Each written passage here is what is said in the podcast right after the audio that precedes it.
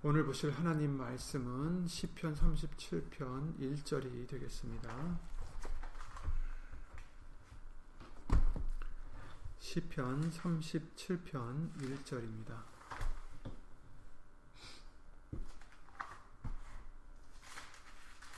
구약성경 827페이지에 있는 시편 37편 1절 말씀 예수님을 읽겠습니다. 행악자를 인하여 불평하여 하지 말며 불의를 행하는 자를 투기하지 말지다. 아멘. 예배와 말씀 위에서 예수님을 기도드리시겠습니다. 전지 전능하시고 한없는 은혜와 긍휼로 우리를 진리 가운데로 인도하시는 예수 이름으로 신전전능하신 하나님 우리에게 족하다 넘치는 그 은혜를 항상 베풀어 주시는데도 우리가 그것을 깨닫지 못하고 불평하지는 않았는지 원망하고 살진 않았는지 예수 이름으로 다시 한번 말씀을 통하여 돌아보게 하여 주시고 예수님 오시는 그날까지 우리가 받은 은혜가 우리가 받은 긍휼이 우리가 받은 사랑이 얼마나 큰지 얼마나 깊고 높은지 넓은지 항상 말씀으로 깨달아 범사에 주 예수 그리스도 이름으로 감사드리며 생활하는 우리가 되게 하여 주시옵소서. 여기 있는 우리뿐 아니라 함께하지 못한 믿음의 심령들 그리고 인터넷 통해서 예수 이름으로 예배를 드리는 심령 모든 심령 위에 오늘 주실 예수님의 말씀에 은혜와 능력과 또한 깨달음으로 예수 이름으로 함께하여 주시옵고 사람의 말 되지 않도록 예수 이름으로 보내신 성령님께서 우리 모두에게 우리 모두 모든 것을 다 주관해 주실 것 예수 이름으로 주관해 주실 것 간절히 바라옵고 주 예수 그리스도 이름으로 기도를 드립니다. 아멘. 아멘. 이 시편 37편 말씀을 어, 지난주에 잠깐 봤는데 불평하지 말아라 투기하지 말아라 그리고 계속해서 여호와를 기뻐하라 여호와를 기대하는 자가 되라. 또 여호와를 바라고 그 도를 지켜라. 또 여호와를 의지하라. 이렇게 계속해서 말씀을 해주시고 계십니다. 우리가 살 길은 바로 이 말씀들을 순종하는 길입니다 우리가 이 말씀을 순종하면 문제가 있을 리가 없어요. 그러나 문제가 생기는 것은 우리가 이 말씀대로 순종하지 못하기 때문입니다. 오늘 말씀은 행악자를 인하여 불평하여 하지 말라라는 말씀을 가지고 어, 예수님으로 잠깐 말씀을 보겠습니다. 우리가 행악자를 인해서 불평한다 이렇게 얘기를 한다면 그럴 때 있잖아요. 저 사람은 왜 저렇게 양심 없이 살고 말씀도 지키지도 않고 못되게 사는데 왜 일들이 잘 되고 나는 이렇게 말씀을 지키려 이렇게 열심히 사는데 왜 이렇게 힘든 일이 많을까? 이런 생각을 어, 때로 할 때가 있죠. 이 시편 기자도 바로 어, 시편 73편에 있는 그 시편 기자도 그런 생각을 했었던 거죠. 왜 나는 열심히 하나님을 섬기려 하고 잘 살고 착하게 살고 말씀대로 살려고 노력하고 있는데 이 모양이 꼴이고 저 사람은 정말 하나님을 경외하지도 않고 못되게 살면서 또 저렇게 일들이 잘 될까? 잘 될까? 근데 이 그런 생각은 문제들이 있어요. 우리가 보면은 말씀대로 쳐다 어, 들여다 보면은 우선 첫 번째, 남을 판단하는 게 먼저 문제죠. 왜 저 사람은 저렇게 못되게 사는데? 마태복음 7장에 그러셨어요. 1절부터 5절 말씀을 보시면 비판을 받지 아니하려거든 비판하지 말라 이러셨어요. 너무나 뚜렷한 말씀이에요. 그냥 우리가 이럴까 저럴까 의문이 가지 않을 그런 말씀이요. 비판받지 않으려면 비판하지 마라. 근데 우리는 비판을 하고 살잖아요. 저 사람은 저래, 저 사람은 이렇고 저렇고. 그런데 그렇게 되면 어떻게 돼요? 비판을 받을 수밖에 없어요, 우리도.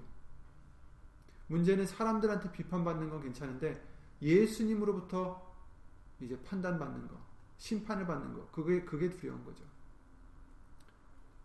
너희의 비판하는 그 비판으로 너희가 비판을 받을 것이요 너희의 헤아리는 그 헤아림으로 너희가 헤아림을 받을 것이니라.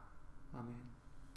어찌하여 형제의 눈 속에 있는 티는 보고 네 눈 속에 있는 들보는 깨닫지 못하느냐 이러십니다. 예수님이 여기서 말씀해 주시는 것은 우리가 모두가 다 잘못하는 부분들이 있다는 거예요. 그러므로 남을 판단하기 전에 우리 속에 있는 그 들보를 먼저 빼어야 된다.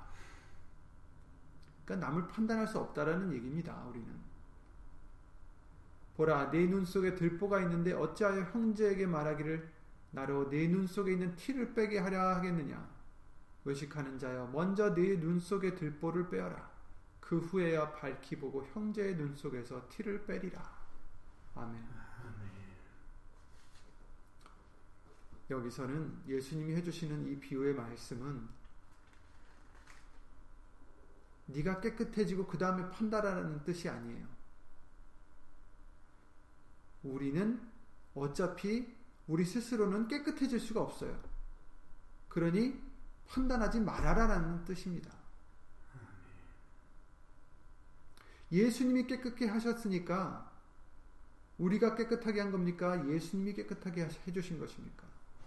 예수님만이 깨끗하게 해주실 수 있어요. 예수님의 말씀으로만이 우리가 깨끗해질 수 있습니다. 예수님의 보혈, 예수의 이름으로만이 우리가 깨끗해질 수 있어요. 그러니 그것이 누구 덕입니까? 예수님의 은혜죠. 그러니 우리는 자랑할 것도 없고 또 깨끗해진 후에도 남에게 비판할 수가 없어요. 왜냐하면 나도 그랬으니까. 그 사람들도 깨끗해지기 위해서는 예수님이 필요할 뿐이지 우리가 비판할 수 있는 대상이 아니라는 것을 말씀해 주시는 것입니다. 그러므로 절대로 우리는 남을 비판해서는 안 되겠습니다. 절대로 남에 대해서 비판하지 마시고 왜? 예수님께서 그렇게 말씀하셨잖아요. 너희가 비판하는 그 비판으로 너희가 비판을 받을 것이다. 너희가 헤아리는 그 헤아림으로 너희가 헤아림을 받을 것이다. 아멘. 예수님으로부터 비판을 받지 않고 헤아림을 받고 싶으시다면 우리도 예수 이름으로 남을 헤아릴 수 있는 자가 되어야 됩니다. 또 야고보서 4장에 그러셨습니다. 형제들아 피차에 비방하지 말라. 형제를 비방하는 자나 형제를 판단하는 자는 곧 율법을 비방하고 율법을 판단하는 것이라. 네가 만일 율법을 판단하면 율법의 준행자가 아니요 재판자로다. 입법자와 재판자는 오직 하나이시니 능히 구원하기도 하시며 멸하기도 하시느니라. 너는 누구간데 이웃을 판단하느냐? 아멘. 여기서 지금 해주시는 말씀은 비방하지 말고 판단하지 말아라. 비방하고 판단한 형제를 비방하고 판단하는 자는 율법을 비방하고 판단하는 자다. 그런데 그것은 오직 한 분이신 하나님만이 예수님만이 해 주실 수 있는 것이다라는 것입니다. 우리는 누구간데 너희는 누구간데 이웃을 판단하느냐 그런 권리가 우리에게는 없다라는 뜻입니다. 우리는 율법의 준행자지 재판자가 아닙니다.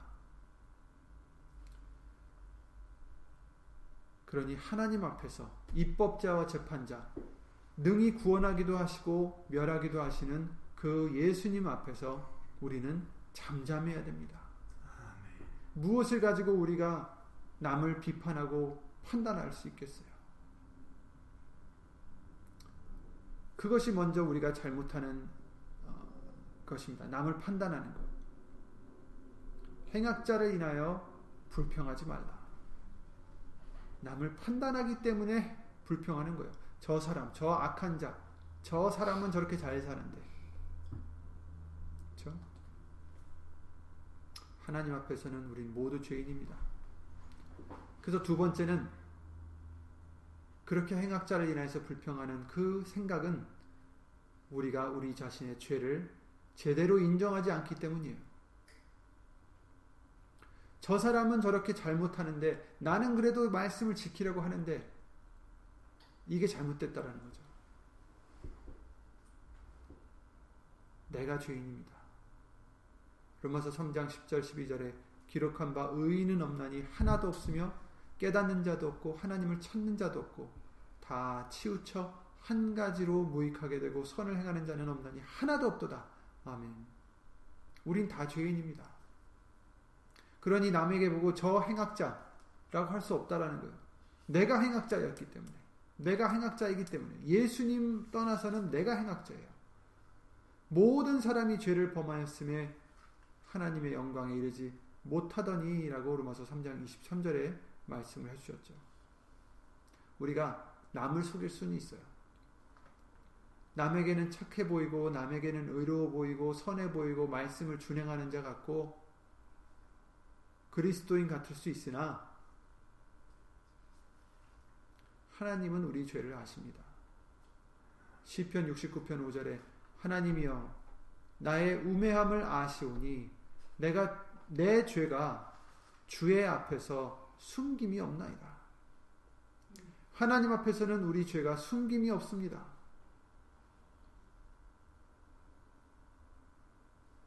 하나님 앞에서는 내가 죄인이라는 것을 우리는 실토할 수밖에 없어요. 그러니 남을 보고 행악자라고 할 수가 없다라는 얘기예요. 요한일서 1장 8절부터 10절 말씀에 만일 우리가 죄 없다 하고 죄 없다 하면 스스로 속이고 또 진리가 우리 속에 있지 아니할 것이요 만일 우리가 우리 죄를 자백하면 저는 미쁘시고 의로우사 우리 죄를 사하시며 모든 불의에서 우리를 깨끗게 하실 것이요 만일 우리가 범죄하지 아니하였다 하면 하나님을 거짓말하는 자로 만드는 것이니 또한 그의 말씀이 우리 속에 있지 아니하니라 이렇게 말씀해 주셨어요. 죄가 없다고 하면은 스스로 속이고 하나님을 거짓말장이로 만드는다는 것입니다. 그래서 말씀이 우리 속에 있지 않다. 그러나 우리가 죄를 자백하면 저는 미쁘시고 의로우사 우리 죄를 사하시고 모든 불의에서 우리를 깨끗게 하실 것입니다. 라고 말씀해 주십니다. 우리는 죄인입니다. 그러니 저 행악자는 왜 저렇게 잘 되고 나는 이렇게 잘 안 될까 하는 불평을 우린 하지 말아야 될 것은 우리도 죄인이기 때문이에요. 그리고 마지막으로 잘못하는 것은 하나님의 은혜를 감사하지 않는 것입니다. 왜 저 사람은 저렇게 잘 될까? 왜 나는 일들이 잘 안 되는 걸까? 불평한다는 것은 하나님의 은혜를 감사하지 않기 때문입니다.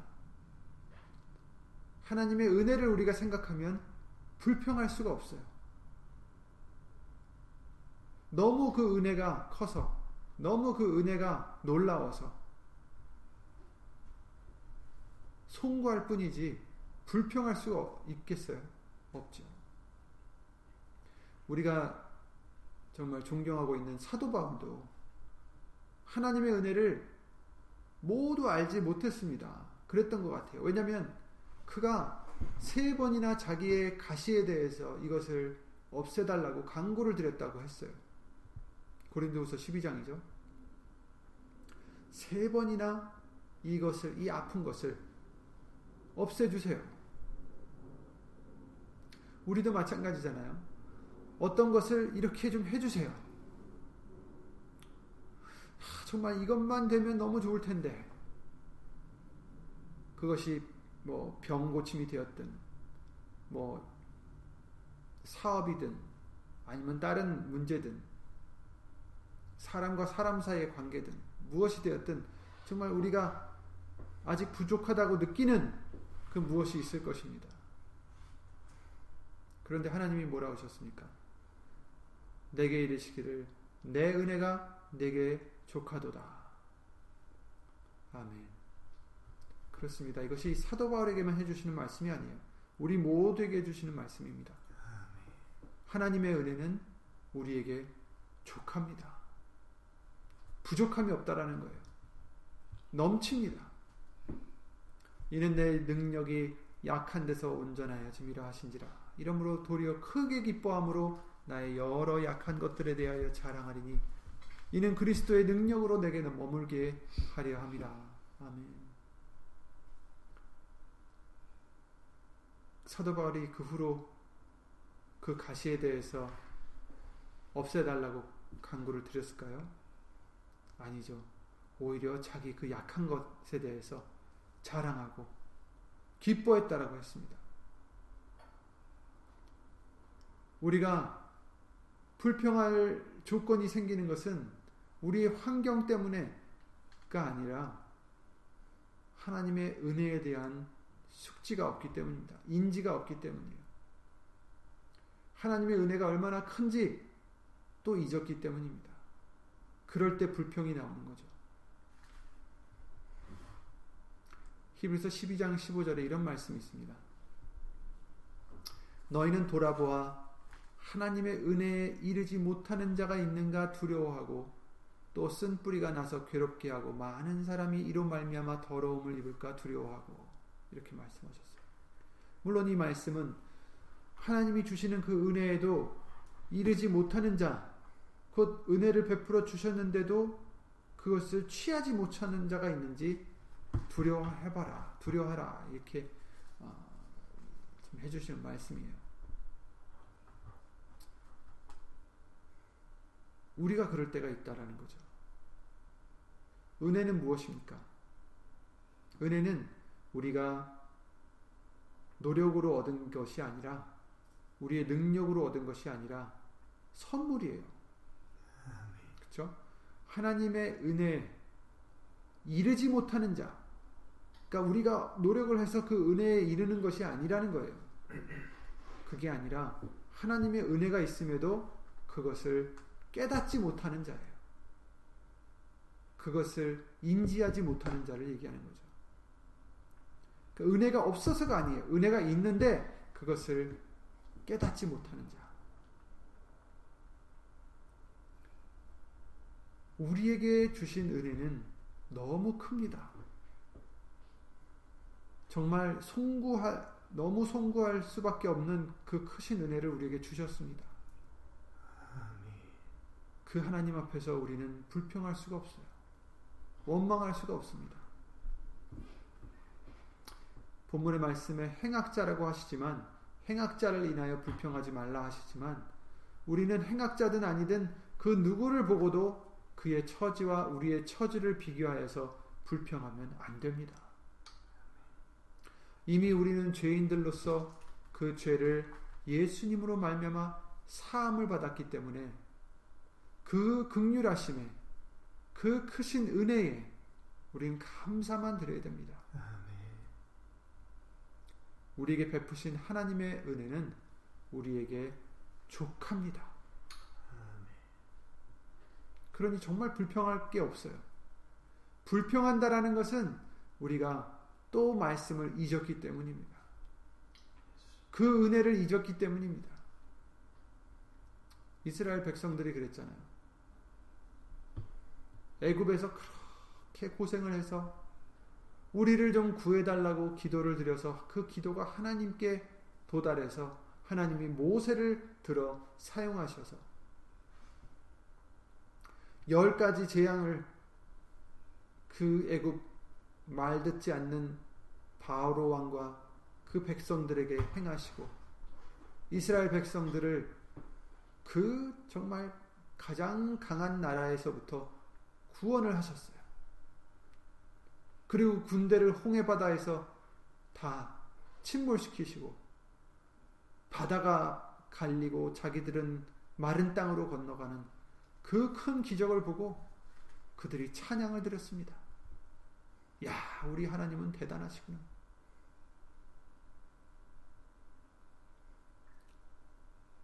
정말 은혜로우신 하나님이시다. 우리가 무엇이 간데 우리를 이렇게 생각하실까? 정말 그렇게 하나님을 찬양하던 그들이 오래되지도 않아 물이 없다고 불평을 합니다. 먹을 게 없다고 불평을 합니다. 홍해를 반으로 가르시고 재앙들을 그렇게 정말 신기한 기적들을 다 일으키신 하나님이 어디 가셨어요? 바뀌셨습니까? 변하셨습니까? 능력이 없어지셨습니까? 그게 아니라 똑같은 하나님과 함께하고 있던 그들이 그 하나님의 은혜를 잊었습니다. 왜 여기까지 나와서 우리를 죽게 하느냐? 차라리 애굽에 있었으면 우리가 거기서 마늘도 먹고 모두 먹고 모두 먹었는데 참 이자들이 기억 못하는 것이 하나님의 은혜뿐 아니라 그때 당시에 자기들의 고충을 잊어버렸어요. 우리도 마찬가지입니다. 우리가 어떤 형편에 있었는지를 잊어버리고 어떤 죄악에서 어떤 죄인으로서 마귀의 올무에서 걸려 있었는지 잊어버리고 예수님이 구해 주시고 은혜를 베풀어 주시고 이 진리의 길로 가게 해 주시는데 잠시 잠깐 우리 육신에 불편함이 있다 해서 괴로움이 있다 해서 똑같은 하나님이심을 잊어버리고 그 크신 은혜를 잊어버리고 불평한다라는 것은 죄입니다. 이스라엘 백성들이 그 광야에서 다 죽었듯이 그 약속의 땅에 못 들어갔듯이 우리도 불평하면 그럴 수밖에 없다라는 것을 경고해 주시고 있습니다. 우리에게 베푸신 하나님의 은혜는 우리에게 족합니다. 그러니 불평한다는 것은 우리에겐 가당치 않은 것입니다. 물론 우리에게 힘들 때도 있고 어려울 때도 있고 또 억울함을 당하는 것 같기도 하고 그럴 때가 있겠죠. 하지만 하나님은 모든 것을 보고 계시고 알고 계시고 그 모든 것을 합력하여 선을 이루신다라는 것을 우리는 잊지 말아야 되겠습니다. 형제들아 서로 원망하지 말라 그리하여야 심판을 면하리라. 보라 심판자가 문 밖에 서 계시니라. 야고보서 5장 9절 말씀에 해 주십니다. 우리가 불평할 생각이 든다는 것은 우리가 나를 우리 자신을 다른 사람과 비교했을 때 가능한 얘기예요. 어, 왜 저 사람은 저렇고 나는 이럴까? 그러나 우리는 항상 예수님 앞에 우리 자신들을 놓고 봐야 됩니다. 남 앞에서 저 사람과 나를 비교할 게 아니라 예수님 앞에서 무릎 꿇고 거기서 우리는 항상 살아야 돼요. 내가 마치 지금 예수님 앞에 무릎 꿇고 있듯이 거기서 우리는 항상 살아야 됩니다. 예수님이 우리 앞에 계시면 어떻겠습니까? 남에 대해서 불평할 수도 없고, 비판할 수도 없고, 남을 험잡을 수도 없습니다. 왜? 내가 죄인이니까. 예수님 앞에 우리가 있을 때 그 한없는 사랑 앞에서 그 거룩하심 앞에서 측량할 수 없는 긍휼과 은혜 앞에서 우리가 누구라고 불평할 수 있겠습니까? 예수님 앞에 내 자신을 돌아볼 때 우리가 그 무엇을 더 주장할 수 있고 그것을 그 어떤 것을 내 권리라고 우길 수 있을까요? 하나도 없습니다. 우린 그저 모든 것을 예수 이름으로 감사할 수밖에 없어요. 그저 예수님이 용서해 주신 것과 나를 죄의 악마의 올무에서 풀어 주셔서 예수 그리스도의 아들의 나라로 옮겨 주신 것과 예수님이 우리를 신부로 지금 단장시켜 주시는 것과 이런 것들을 우리가 생각할 때 우리 앞에 있는 그 즐거움을 바라볼 때 우리는 불평할 수 없습니다. 예수 이름으로 감사할 수밖에 없습니다. 그래서 에베소서 5장 20절 말씀에 범사에 모든 것에 우리 주 예수 그리스도의 이름으로 항상 아버지 하나님께 감사하라고 하십니다. 아멘. 행악자를 인하여 불평하여 하지 말라. 오늘 말씀입니다. 우리가 불평한다라는 것은 내가 죄인임을 잊어버리고 하나님의 은혜를 잊어버리고 예수님이 앞에 아닌 다른 사람과 나를 비교하기 때문입니다. 그러니 이제부터는 다른 사람과 비교하지 마시고 항상 예수님 앞에서 말씀 앞에서 내 자신을 돌아보시고 얼마나 큰 은혜를 내가 받았는지 얼마나 큰 죄인이었는데 용서함을 받았는지 그것을 우리가 잊지 않는다면 불평이 나올 수 없고 오직 예수 이름으로 감사밖에 없을 줄 믿습니다. 진정 우리 예배당 식구들 또 예수 이름을 위해서 살고자 하는 우리 모두들은 다 불평하지 않고 원망하지 않고 남과 비교하지 않고 비판하지 않고 오직 예수님 앞에서 범사의 주 예수 그리스도 이름으로 감사드리며 정말 행복한 시간을 항상 갖는 저와 여러분들이 되시길 바랍니다. 예수님으로 기도드리고 주기도를 마치겠습니다. 우리에게 넘치는 은혜와 극률하심과 사랑을 주시는 예수 이름으로 신 전지전능하신 하나님 주 예수 그리스도 이름으로 감사를 드립니다. 우리가 무엇이건데 이렇게 많은 은혜를 주셨음에도 불구하고 우리는 또 그것을 잊고 내 처지를 눈으로 보이는 다른 사람과 비교하여 육신으로 보이는 처지만을 가지고 불평해하고 원망하고 실족하는지 예수 이름으로 용서해 주시옵고 예수님 예수님 앞에서 우리가 받은 그 은혜를 항상 기억하여 그 넘치는 그 큰 은사들을 기억하여 감사함이 떠나지 않는 우리의 믿음이 될 수 있도록 예수 이름으로 도와주시옵소서. 여기 있는 우리뿐 아니라 함께하지 못한 믿음의 신령들에게도 또 인터넷 통해서 예수 이름의 영광을 위해서 살고자 예배를 드리는 신령들 위에도 예수님 말씀으로 항상 기억나게 해주셔서 범사의 주 예수 그리스도 이름으로 드려지는 감사가 떠나지 않는 모든 심령이 되기를 예수 이름으로 간절히 바라오며 주 예수 그리스도 이름으로 기도를 드리옵나이다. 아멘. 하늘에 계신 우리 아버지여 이름이 거룩히 여김을 받으시오며 나라의 마옵시며 뜻이 하늘에서 이룬 것 같이 땅에서도 이루어지다. 오늘날 우리에게 일용할 양식을 주옵시고 우리가 우리에게 죄 지은 자를 사하여 준 것 같이 우리 죄를 사하여 주옵시고 우리를 시험에 들게 하지 마옵시고 강한 악에서 구하옵소서 나라와 권세와 영광이 아버지께 영원히 있사옵나이다. 아멘 예수 이름으로 감사합니다.